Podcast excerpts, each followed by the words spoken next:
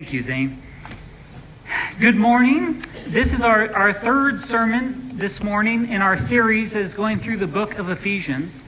I hope that all of you have had a chance to pick up the booklet.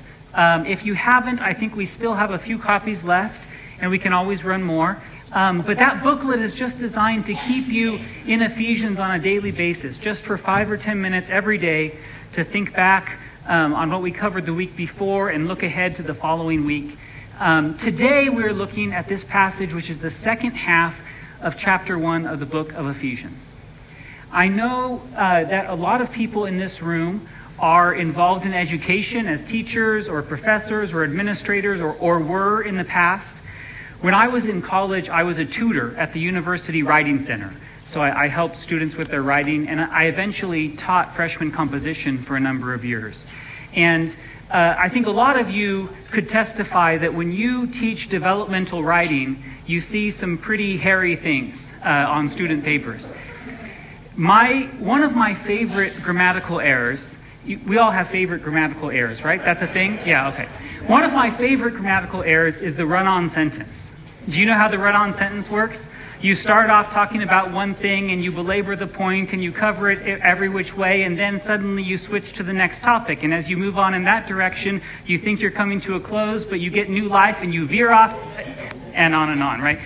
Um, the reason I bring up the run on sentence is because it can really feel like Paul writes that way when you read Ephesians. Uh, you know, it's it's always the side comments and, and going this way and coming back. There's, there's, there's more commas per page in Paul's writing than you find anywhere, I think. Um, and it can sometimes, in fact, in the original Greek, you know, Paul wrote in Greek. In the original Greek, our entire passage today is one long sentence. So now, in the Greek language, you can do that a little bit easier than you can in English. But still, that's how Paul, Paul writes. It's a, it's a run on theological sentence. Um, but because of that, I think we can get lost. It, it, can be hard to kind of keep in mind what the real driving force of, of what Paul is saying is. And so this is what Paul is saying in the passage today. He's saying, I'm praying for you so that God would open your, your mind, that God would give you understanding, so that you would know his power, which is for you. That power raised Jesus from the dead, and that power has placed all things under Jesus' rule for the sake of his church. Did you get that? I'm praying for you so that God would give you understanding, so that you would know his power, which is for you. That power raised Jesus from the dead and placed all things under Jesus' rule for the sake of building his church. And I just want to walk through that passage from Paul with you today. Will you pray with me? Father, may the words of my mouth and the meditations of each one of our hearts be acceptable in your sight, O Lord, our rock and our redeemer. Amen.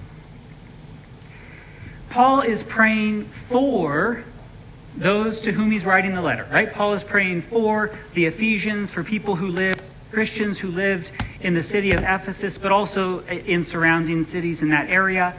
Uh, scholars think this letter was probably passed around uh, from church to church and was designed that way. So Paul is praying for the Ephesians. Um, and the Ephesians, they were Christians who were facing some difficulties and challenges in their life. They, they were living at a time when the communities and the people around them were growing increasingly nervous and suspicious about this faith that the early Christians were practicing. They were living in an empire, the Roman Empire, that was becoming increasingly hostile to Christianity. And they were living at a time in which it seemed like their whole world was defined by forces and powers that they had little or no control over. That's the audience to which Paul is writing this message. Does that sound familiar? Maybe ring a, ring a bell with you? I think that we find ourselves in a similar situation. And Paul prays for these Christians. Now, when we or someone we love is facing challenging circumstances, I think our first tendency is usually to pray for those circumstances, pray that they change, right? We want the circumstances to be different. And that, that's a good prayer. But Paul doesn't pray that way. Paul always goes to the heart of the issue. Paul always prays for the, the root of things. So let's look together at verse 17. What is Paul's prayer? Paul prays that God may give you the spirit of wisdom and revelation in the knowledge of Him, having the eyes of your heart enlightened, so that you may know what know what is the hope to which He has called you. What Paul prays for these Ephesians is he prays for knowledge. He says, I want I pray that you would know something. I pray that you would understand something. I pray that the eyes of your heart would be opened. For, the, for us, the heart is your feelings, right? That's not so for the ancients. For the, for the Greek and Jewish culture in which Paul was a part, the heart was the core of the person. Your, your feelings were in your bowels, and your, uh, but the heart was where your intellect and your will, your courage, uh, uh, reasoning was in your heart. So he says, I pray that the, the, the eyes of your heart would be opened. Now, that might not be the first thing we think those early Christians need is knowledge, right?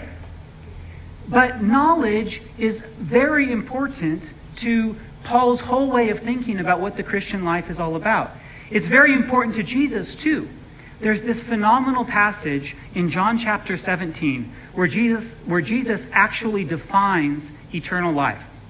And he's praying for his disciples in John chapter 17. And he says, And this is eternal life, that they would know the, uh, the, uh, this only God, know the true God, and Jesus Christ, whom he has sent. So Jesus says that eternal life is knowledge, it's knowing something. So, of course, the question is well, what, what is knowledge in this case, right? What is meant by knowing or knowledge? If you look at your um, order of worship, you'll notice that we're in a section of the liturgy uh, that is titled God Sanctifies Us by His Word.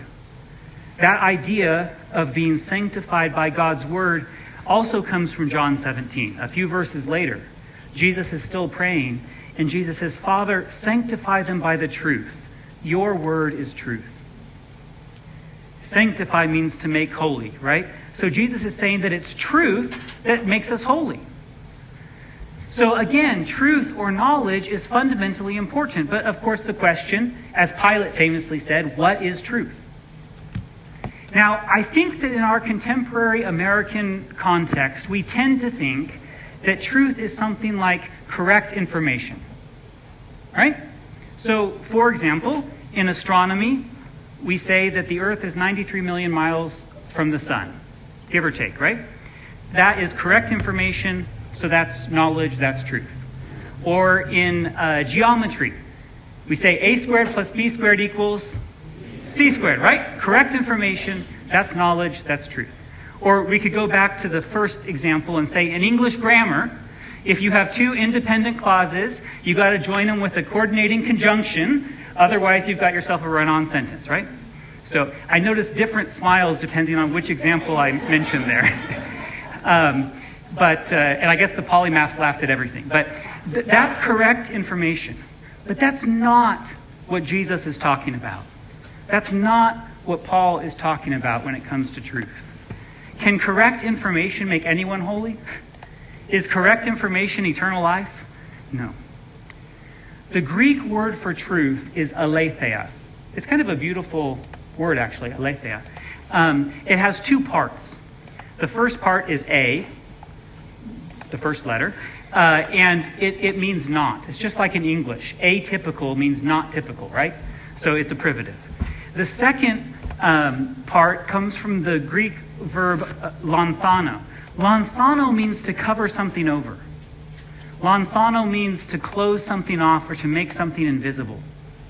And so when you put those two things together, the Greek idea of truth is to uncover something, to uh, discover, we might say, to disclose. The Greek idea of truth is that something is revealed I think we, we use truth in this sense when we say uh, that someone spoke truth into my life. Have you ever heard that phrase? Spoke truth into my life. What do you mean? You know, what you mean is that they said something and all at once everything was revealed, right? All at once everything was disclosed.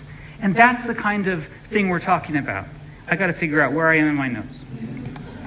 So, so this is uh, this is Paul's prayer for the Ephesians.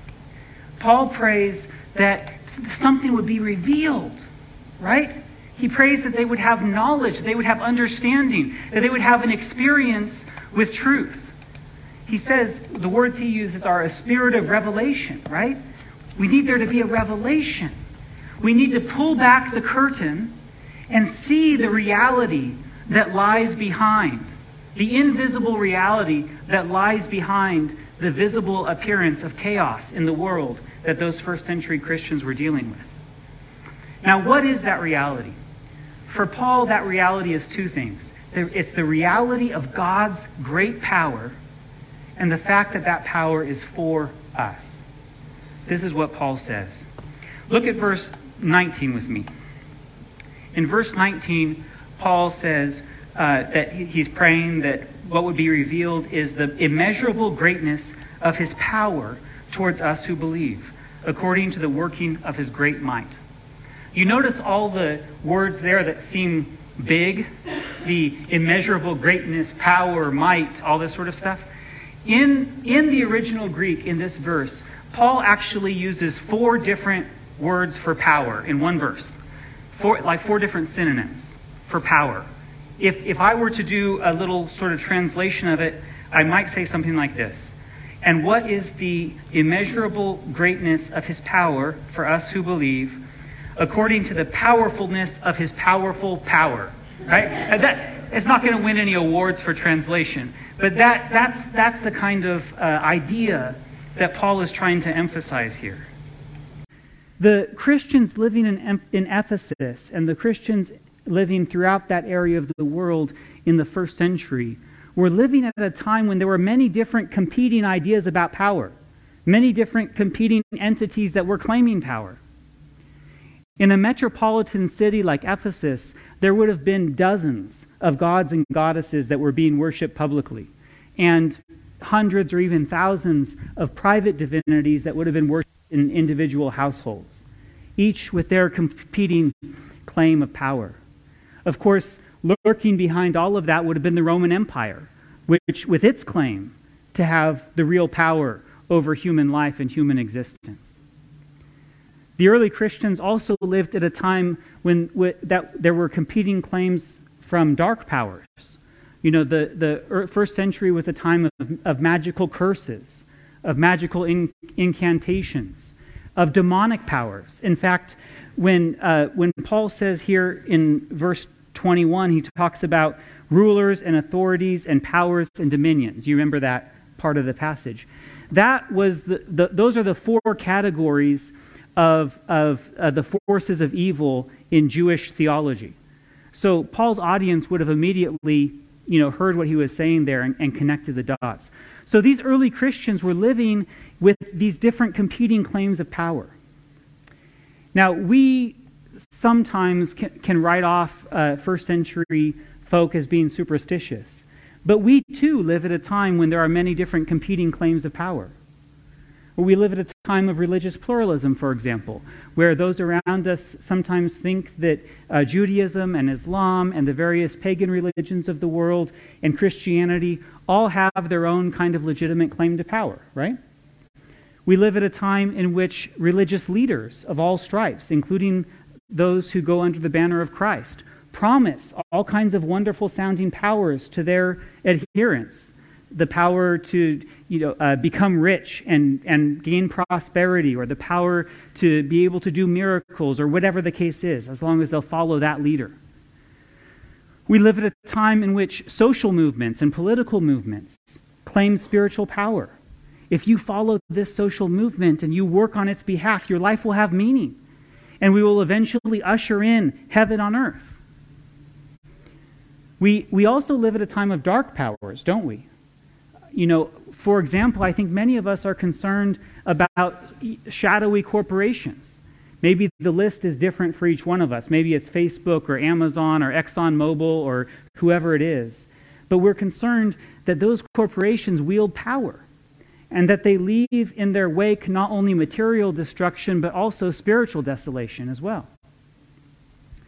I think whatever your political uh, sympathies, you know, are, I think that a lot of us are concerned that those who wield political power do so not for the sake of the common good, but do so in a way that is detrimental to us and to our children. So we too live at a time in which there are all these conflicting ideas about power. And in the midst of all of this, Paul wants to say, wants to emphasize this truth that God is the greatest power. And in fact, God is the only universal power.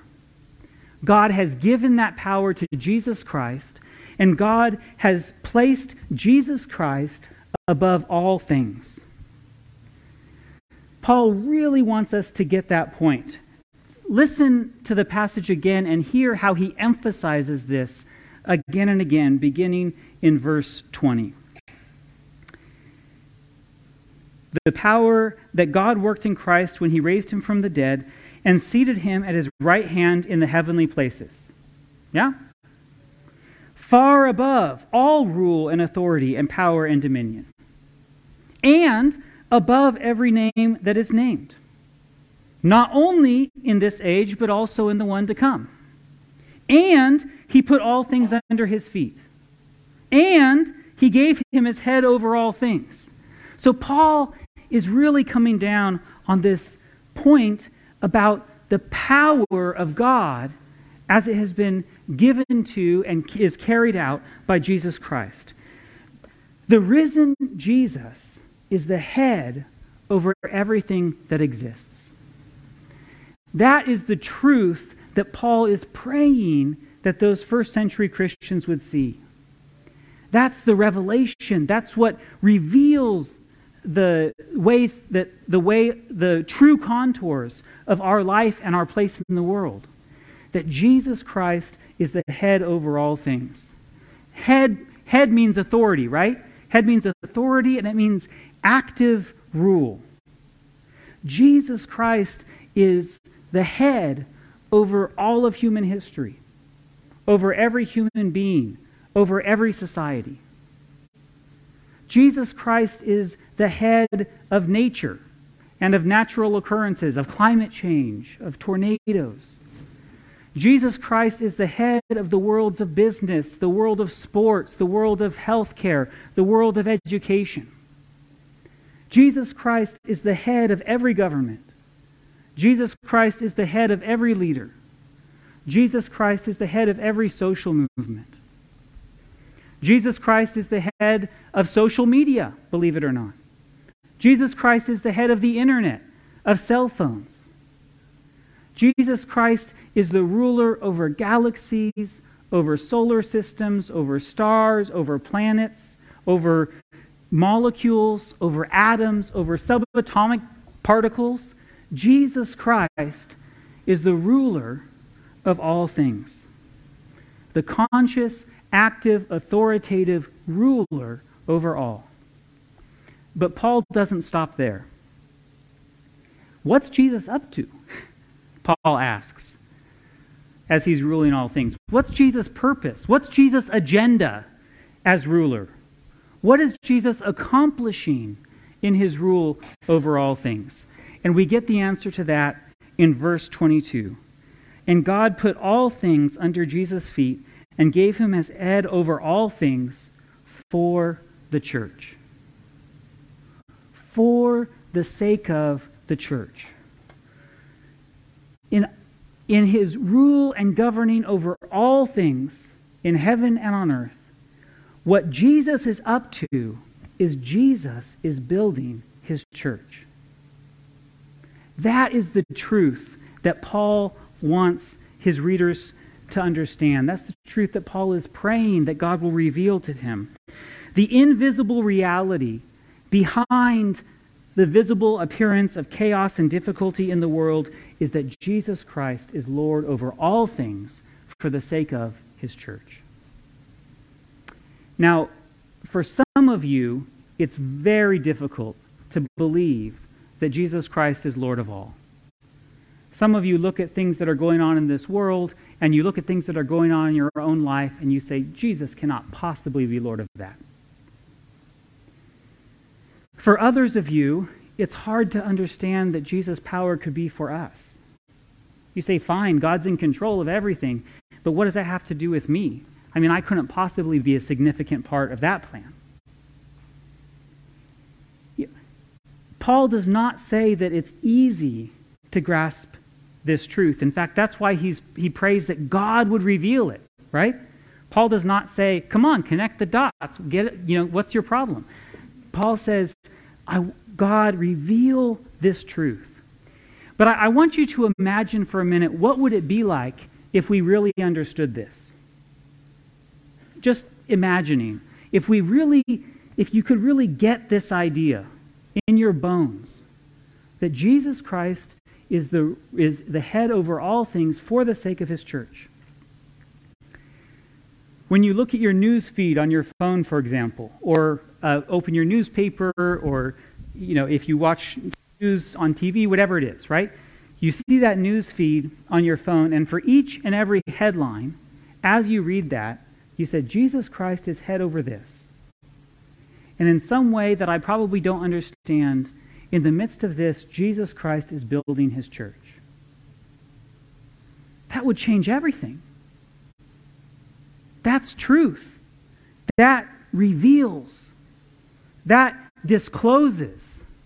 Suddenly, everything is going to be cast in a different light, isn't it? Now, the eyes of our hearts would have to be pretty wide open to think that way all the time. But I wonder this morning if there isn't some area of your life in which you think, you know what? I underestimate in this area of my life that Jesus Christ is Lord of all.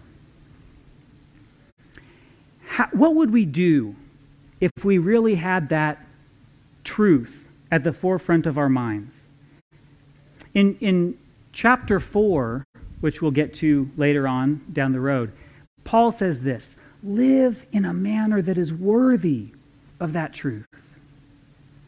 The truth is that Jesus Christ is head over all things, and his number one priority is to build his church for his glory. And so I ask you this morning, what is your priority? Maybe your priority uh, has to do with pride, which means that your priority is yourself. Maybe uh, your tendency is towards idolatry, which means your priority is something else. Sometimes we are we prioritize things other than God because we are attracted to them. We're dazzled by them. Other times we prioritize things other than God because we're afraid of them, because we're trying to run away from them or avoid them. Or is your priority the priority of Jesus Christ? That above all, you are focused on the headship of Christ and of the church that he is building for himself. So, this morning, when it comes to that area of your life, that you might be thinking, you know what? In this area of my life, I think maybe, maybe my priorities are somewhere else than Christ and his church. Uh, I would encourage you today to say, Lord, I want to place that area of my life under the lordship of Jesus Christ and surrender it to him. Now, there's one more important point to add to this mix, which is that we can't do this ourselves, right? Paul, Paul does not say, uh, come on, open the eyes of your heart. Good goodness. Get it together, right? Paul says, I pray that God would open the eyes of your heart if, if you're listening to this scripture today and there's something in here that resonates with you, I want to encourage you that that is the work of the Holy Spirit making the Word of God effective in your life. That's not something that you can do. That's not something that I can do. That's not something that anyone else can do. We need God to open our eyes. We need God to give us understanding, to reveal his truth. That's grace, right? That's God's initiative in our life.